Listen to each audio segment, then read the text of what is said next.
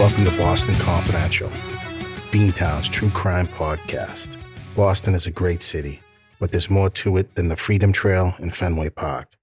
There's a startling underbelly to the city, and Boston Confidential will take you on a guided tour of the hub of the universe, Boston, Massachusetts. Hey, everybody, welcome back to Boston Confidential. My name's Barry McGuire, and I'm your host. I'm a 20 year private investigator on the streets of Boston and I help run a company called Impact Due Diligence Investigations. If you need anything in terms of investigative services, feel free to contact me at Impact. If I can't help you personally, I'll certainly direct you to the right person or agency. Hey guys, welcome back to Boston Confidential. Just a few housekeeping items before we start today's show. I just wanted to let you know we've gotten a tremendous response to our episode on Pam Smart up in New Hampshire. I'm trying to give every New England state some coverage here. So we've covered Massachusetts ad nauseum, New Hampshire with Pam Smart. I've got another one coming up with Pam Smart. Really nothing to celebrate because it's a horrendous case. And you'll know what I'm talking about when I tell you what it is. But we've done Maine, we've done Ayla Reynolds, got a big response on that case as well. So I'm looking for some cases for Vermont. Nothing seems to jump to mind. So, to my researchers out there, to all my friends out there in Boston Confidential land, throw me some stuff on Vermont. I need some cases from Vermont. Maybe it's a better behaved state than the rest of New England. And we've covered Rhode Island too with the station nightclub fires. So I think all that remains is Vermont, really. Also, and most importantly, I believe you're going to be getting this show just before Christmas. And I want to take an opportunity to wish you a heartfelt Merry Christmas from my family to yours. And if you happen to not celebrate Christmas, I wish you a happy Hanukkah, which I believe came early this year, happy Kwanzaa, or however else you may celebrate. But whatever you do, raise a glass to spike eggnog and say, here's the Boston Confidential. Not bad for a first year in business, full year anyway. Again, I want to say thank you to all the listeners out there. Have a great Christmas. Try to take some time off if you can. The holidays can be hectic. If you got some vacation time, I always found taking the week of Christmas was absolutely essential for me in my business. There wasn't a lot of work coming in in terms of investigations during that time anyway. And I really learned to just take that week if you can, if at all possible. Take a few days if that's all you have, but tune out, tune into your family, and enjoy yourself. Merry Christmas and happy holidays. Guys, I also want to thank you for being patient with me. When I started out this podcast, I don't want to say it wasn't very good, but it was my intention for this podcast to get 1% better each episode. And I think I've done that. I've kind of resolved some of the sound issues that plagued Boston Confidential at the beginning. I have a full time producer who takes care of all my edits and sound and all that. And that's led us to some serious growth. And we're hoping to take that into 2022. I want to do more audience engagement. This is part of the job that I actually enjoy. I enjoy all of it, but I like to meet people. I like to talk to people. So we're going to do that come January. We're going to set a schedule. I'd like to get out to a small gin mill. Maybe we can have a little Boston Confidential night with a little spiked eggnog, I guess. Okay, and I think I owe you guys a little bit of an apology during the last episode, the Pam Smart episode. I misnamed Miss Pam Smart. I think I called her Pam Stewart uh, on some level at the beginning of the show, and I think it was only once. So I do apologize. That's an error. But what happened was I was reading about the Charles Stuart murders and about his brother Michael and how the majority of his brothers and sisters knew the plan here, or at least he was looking to kill Carol DiMaiti Stuart. And I got confused with Pam Smart and the Stuart family. So that was my investigation, and that is my full report. Sorry about that. All right, guys, we're on to a crazy case. I can't believe how much time has gone by for this case and for this kid. This is the case of Jesus Dela Cruz out of Lynn, Massachusetts. and he went missing literally without a trace in 1996. So it's been 25 years, guys. I remember this case on the news like it was yesterday. One of the reasons the case is so memorable is this kid's face was everywhere. And he was just this gorgeous little kid with dark hair, big brown eyes, and these like little chiclet teeth. You know how kids are at that age. Did I tell you how old he was? I apologize. He's six years old. Jesus de la Cruz was six years old when he went missing from an area right around the Common in Lynn, Massachusetts. And I'll tell you all about the disappearance. Let me tell you a little bit about Lynn, Massachusetts first. Lynn, Massachusetts, I believe they say it's about six miles from Boston proper. It seems less than that, but I think you have to go through the communities of Chelsea and Revere, and then it goes to Lynn. In the metro Boston area, Lynn is known for the Lynn Way, Route 1, where there's a ton of car dealerships. And when I mean a ton, it's all car dealerships, really. But the town of Lynn is kind of hard scrabble, especially in the downtown area. There's a lot of problems with crime. Housing seems to be an issue. The area closer to Peabody, Peabody, Massachusetts, is a little more well heeled. So that section of Lynn is a little bit better, I guess you could say. So Lynn has had its struggles and they've had their struggles for quite some time. In 1996, when Jesus de la Cruz went missing, it was kind of the same as it was today. I think it might be a little worse today. It was kind of more of a small town feel back in the 90s in Lynn, but again, it's always had its problems. And there used to be more manufacturing in Lynn, more manufacturing plants. I think there may have been a car plant there at one point. And I also think General Electric, GE, had a big plant there. It employed a lot of people. I don't know if GE is still there, but most manufacturing has left the Northeast and mostly the United States altogether.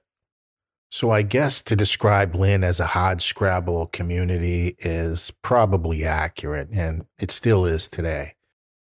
This case is so strange, guys. This kid just disappears into the ether. Let me tell you a little bit about his family, and I'll get to the day of the crime just after that. Jesus de la Cruz lived with his mom and dad in Lynn. Actually, scratch that. I don't know if dad was living at the home, but let me tell you what I do know about the Dela Cruz family.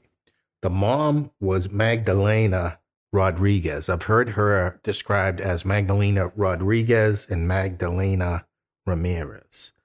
And Jesus' dad was named Juan, Juan Dela Cruz. Again, I don't know if this was an intact family and dad lived with them and they all lived together, or there was some type of separation. I don't know what Mr. Dela Cruz's occupation was, and I don't know if the mom, Magdalena, worked outside of the home. What I do know, and there are many allegations to this effect, that there was a lot of drugs in the home. And I don't know if it was both parents, one parent, but it didn't seem to be a great situation, a great home life. And there's not a lot in there, but it's insinuated that there was a lot of drugs inside and out of that residence. They appear to be users rather than distributors of drugs, but that's what I believe. That's what I've gotten from my research. So I don't think young Jesus de la Cruz had it easy in Lynn. And I think a lot of kids don't have it easy in Lynn. And that's kind of a sin of itself. But Let's get to the day that Jesus de la Cruz disappeared. That brings us to September 28th, 1996, at about 6 p.m. The sun was still up, almost like summer. You know, summer had just ended, I believe. And it's a great time in New England. Again, you don't have to change the clocks back for the time change. Stays laid out, I don't know, 8 30, 9 o'clock. Kids dream, right? So Jesus de la Cruz is on his bike with a friend of his. Jesus, as I said, was six years old, and I believe this kid was of similar age. And people jump right to the fact that two six year olds are out riding their bike.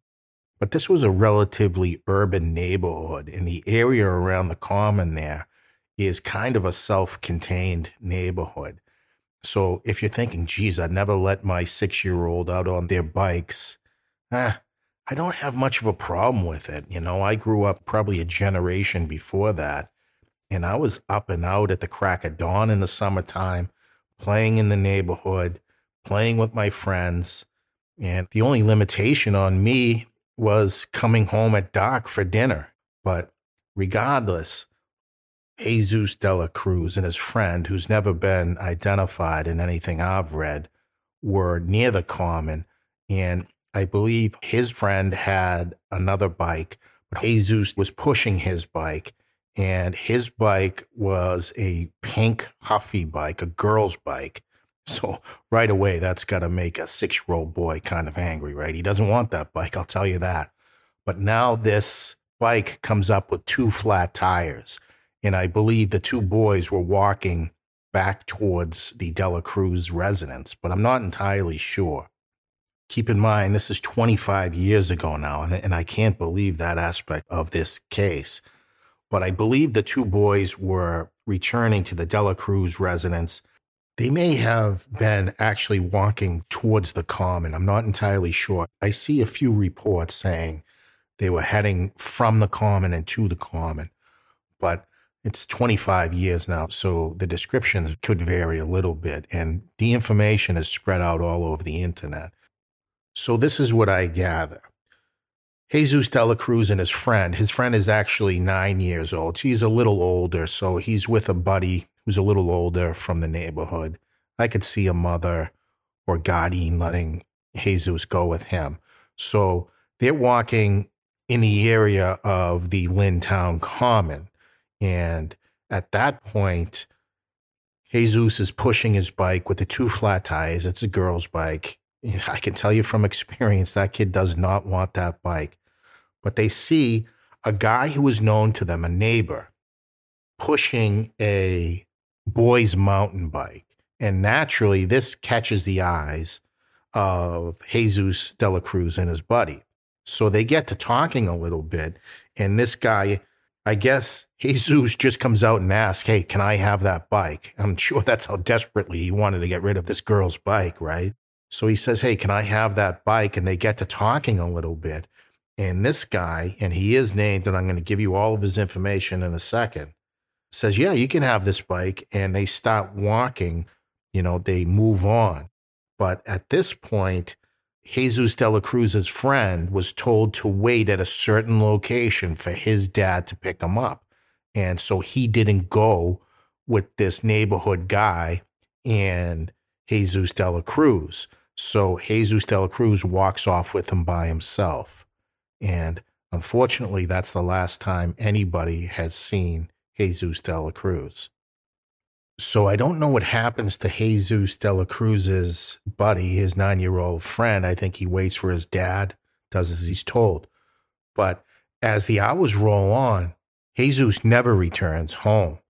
And something that is kind of strange here the mom, Magdalena, does not report Jesus de la Cruz missing until midnight or just after midnight of the of September 28th. So she said she was out scouring the neighborhood, and I think she was. I think witnesses can attest to the fact that Jesus's mom was out scouring the neighborhood, and she finally calls the Lynn Police Department at midnight or just around that area. So this was 6 p.m. that Jesus went walking off with this guy. And she finally goes to the police station and they began a search for Jesus de la Cruz. He's six years old. The Lynn police didn't hesitate to get a search going and all this. And I think they wished that Miss, I don't want to call her Miss Dela Cruz. I think her last name is Rodriguez. I think the police wished that she had reported it sooner, but this is the situation we're in. So the police start this search and come up with nothing. And it's now midnight or just past midnight and this six year old boy is either out on the street alone or something worse. So people start to panic. And the neighborhood guy the man that Jesus de la Cruz's friend had mentioned that they had spoken with was a 26 year old guy, Robert Levesque. What was Levesque doing walking with these kids or to these kids with a brand new bike? I don't want to call it a brand new bike, but he had a boy's mountain bike. And it could have been 10 years old as far as Jesus was concerned. But this guy was known to them. He was a neighbor. And one of the factors that stand out about Robert Levesque was the fact that he had a dog that had one white eye and one brown eye. And if you've ever been in an urban neighborhood, sometimes you know people buy their pets, you know. I'm kind of spread out here in the suburbs, but when I was in the city, I know who owned what dog. But the different color eyes, you know, they put that right on Levesque, and other kids in the neighborhood knew him. And pretty soon they get to the nine year old friend, and he says, Yeah, I had to wait for my dad. But he walks off. The nine year old says they were walking towards Lyntown Common. And that's, again, the last time anybody saw them. So I have a conspiratorial mind. So this guy is walking towards Jesus de la Cruz with a new bike. Jesus has a girl's bike, two flat tires. Is this kind of a grooming operation? Did he maybe slice the tires at one point? Because they did, this guy Levesque lived in the neighborhood within a block or a half a block of the Dela Cruz residence, right? So did this guy have an attraction to Jesus Dela Cruz and do something to his bike so he could come up and be the hero and present him with a new bike. Grooming, right? I don't know, question mark. But pretty soon they get to Levesque. And I've researched this guy. I'll tell you a little bit about Robert Levesque as we go. Researching the name Robert Levesque, it's a French surname. And I think Levesque is kind of like Jones or Smith. It's a very, very common name in the United States and in Canada. So Levesque never really accounts for why he's walking down the street with his dog and a boy's mountain bike. I've never gotten that explanation. And the nine year old friend of Jesus de la Cruz says, yeah, they had conversation and he was going to give that bike to Jesus, right? It's just odd. It's just an odd encounter. But the police end up going to Levesque's house and there's some type of arrest. I don't know if they arrest him or he had warrants, but he gets taken into custody and he's ultimately charged with some stolen motor vehicle offenses. I think they were misdemeanors, but I think the police were looking to put the handcuffs on this guy, Levesque, and see if they could get a search warrant for the residence because that's just odd behavior. And he is the last person to be seen with a missing six year old boy. So, did the cops want to get into his apartment? Yeah, they did. And they eventually did. So, the police continue to investigate Levesque and they find out on the day of the abduction, Levesque had called in sick from his job as a store clerk in Marblehead. And at that time, he lived on Western Avenue in an apartment. And that's the apartment they searched. But I think his parents lived nearby as well forensic science wasn't really where we are today in the 90s. It was coming into fruition. But damn, I think the first time DNA was used was in 1995 in the O.J. Simpson trial. So not everybody is thinking DNA at that time. And I think if they were, we might have a different outcome here today. Jesus de la Cruz is still missing.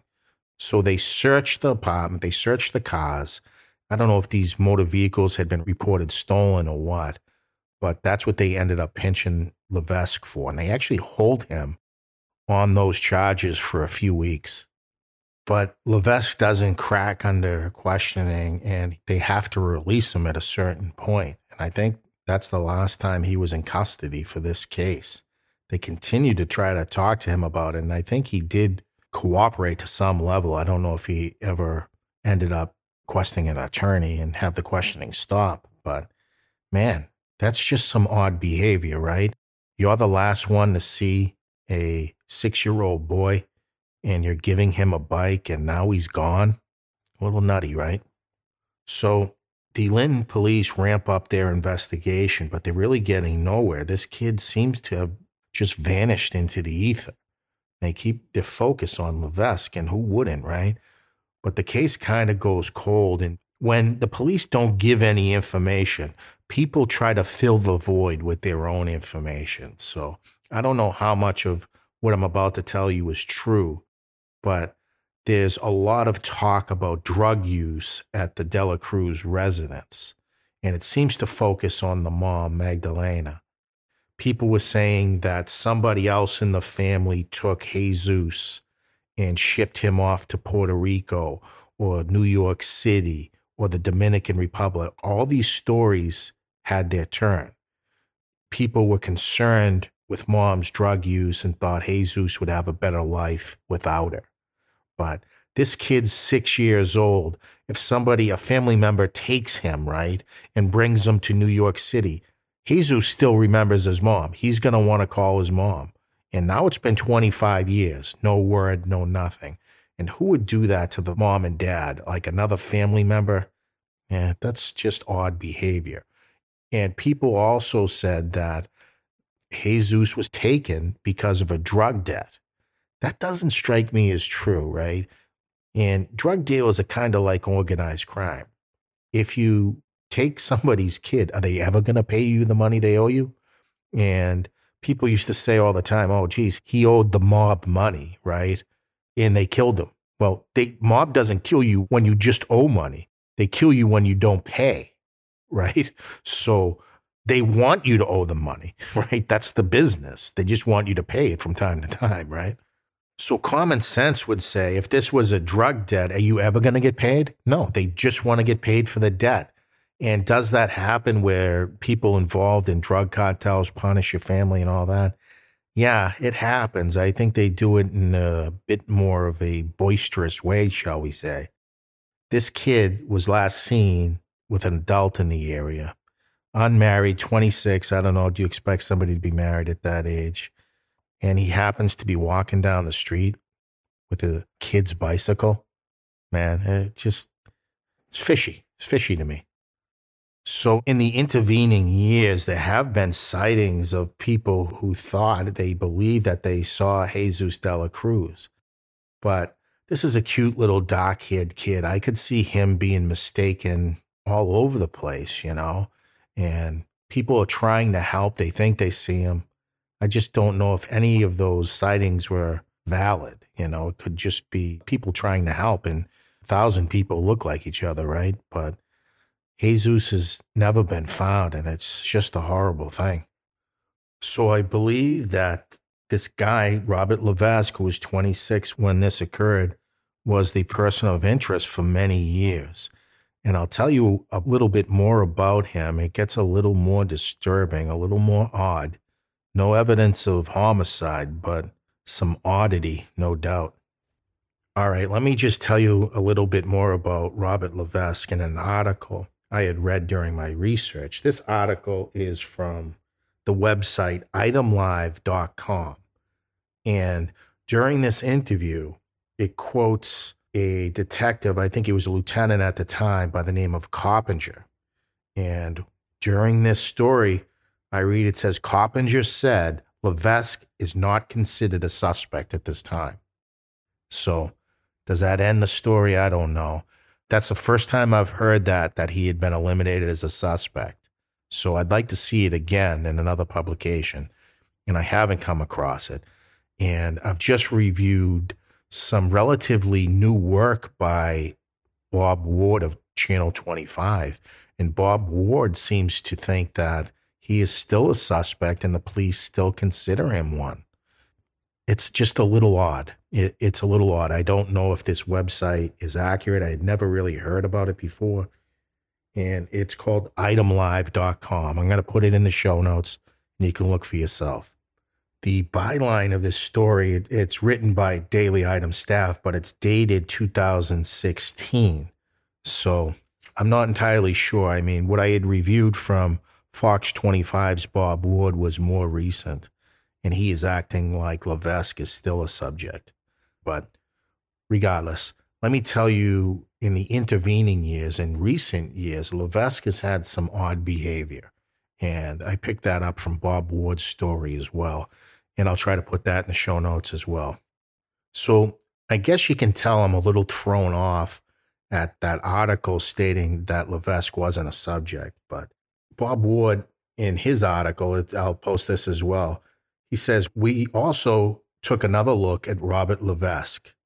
He remains a person of interest in the Jesus de la Cruz investigation.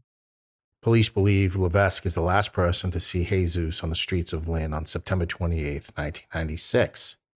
This story is dated 2021 and it's from a local Fox affiliate, Fox 25, and Bob Ward, who I trust. Do I trust that other side as much? No, I don't. But they did have some good information and a decent timeline. I just don't know if they're mistaken in terms of the interest the police have in Levesque. So, one of the things that Bob Ward points out in this article, and I'm sure it was on a TV segment as well, in 2009, Robert Levesque was arrested for stealing a Lowell Fire Department car and leading police on a chase. When the cops catch up with this guy who steals, it wasn't a fire truck, but it was a fire car, you know. They catch up to Levesque and he was dressed as a Lowell Fire Department official. What does that say? What does that say? That's nuts. That's insane. He's dressed as a fireman. People trust firemen, and you know who really trusts firemen? Kids. And they'll trust a fireman in a car, right? In a fire uniform, right? What's going on? That's just odd. It's not explained. It's simply not explained, not in this story. But Mr. Levesque's strange activities don't end there. On July 14th, 2021, Lowell and the state police were called to the Heritage Park. It's a big park in Lowell. A man was operating a white Crown Vic Interceptor model. You know, the unmarked police cars that everybody can tell are police cars from five miles away. It was complete with an emergency lights and siren. The lights and siren were on, and people complained about the man who was walking around the bandstand. They thought he might be impersonating a police officer. When the cops arrived, they found a man Levesque wearing a Fox 25 news jacket. The man allegedly told responding police he was a Fox 25 news photographer. And naturally, Fox News says Mr. Levesque never worked for them, never has. So let's delve into this a little bit, right? Impersonating a fireman, stealing a fire vehicle, and then this Crown Vic with the Fox News windbreaker. What's going on? He's trying to do things to get people to trust him and maybe go with him, no? That's my take on all this. This is some severely odd behavior. And that combined with this guy seemingly knowing that Jesus de la Cruz wanted to get rid of his bicycle. Oh, guess what? Here comes a guy and his cool dog with a bike. And they said Jesus could have it. Trying to build trust, trying to build a rapport, right? Is that what was going on with the fire vehicle? And then at Heritage Park in Lowell? This is some severely disturbing behavior. Man, I don't know if they had any opportunity to take this guy's DNA, but geez, that would be a good thing, I think, to have him in the system. So I don't know what Levesque's reasoning was or what he told the police why he was dressed as a fireman or why he had the Interceptor model, the Crown Vic at Heritage Park. And people are pretty perceptive and they called to complain thinking that this guy was attempting to make people think he was a cop or a reporter, right? And good thing in calling, really good thing, fellow citizens, that you did there. I don't know what this guy was up to, and I don't know the explanations he gives to the police. He was arrested on the fire department thing for relatively minor charges. You know, you're not going to prison, you steal one car. And then I don't even know if he was charged. I don't know if there was a criminal charge from the state police or the Lowell police for his activities at the park. It's just odd, extremely odd behavior but most of it isn't criminal, right? And without a body, without DNA, this guy will never confess.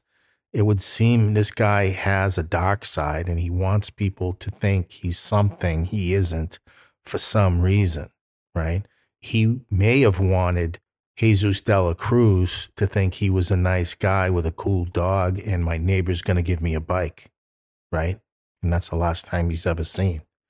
And then he's pretending to be a fireman, right? And then he's pretending to be a newsman or a reporter seems to be like lost in Sesame Street on Occupation Day, right? So if this ever does come to trial, people think they saw him all over the country, right? They think they saw Jesus in Florida and Puerto Rico.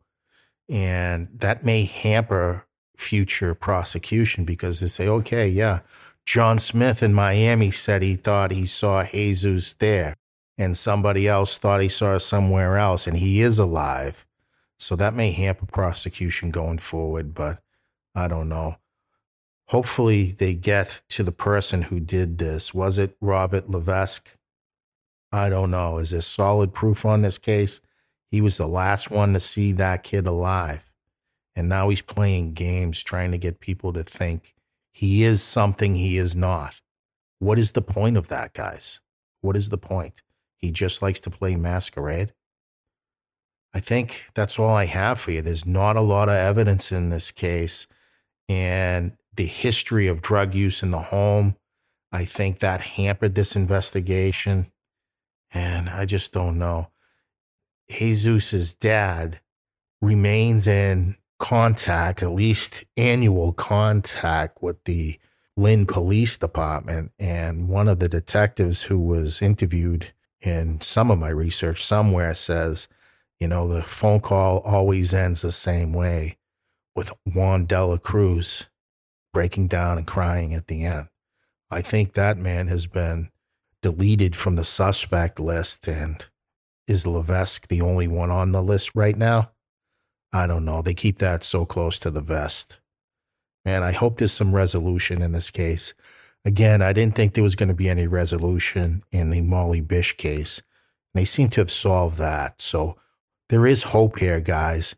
And if you know anything about this case, give the Lynn police a call at 781 595 2000, and you can remain anonymous. The Lynn police also have an anonymous tip line you can text into. I don't have that number for you, but if you're concerned about not being an anonymous, that's not a concern here. You can leave these messages you can log on from the internet and leave a tip. They don't trace it. If you don't want to tell them who you are, they don't really want to know. They just want to know the information you have. So if you have something, right, reach into your heart and tell the police department. Even if you think it doesn't matter, even if you think it's nothing and it's been 25 years, they would have gotten to it a different way. Give them a call and tell them. That's how some of these cases are broken. So be a good citizen, be a good neighbor. It's Christmas time, right? All right, guys, I'm going to leave you there. Like I said, there's not much evidence in this case. The police kind of keep it close to the vest. So I'm going to leave you there. We'll be on to the next one. All right. I'll see you on the flip side.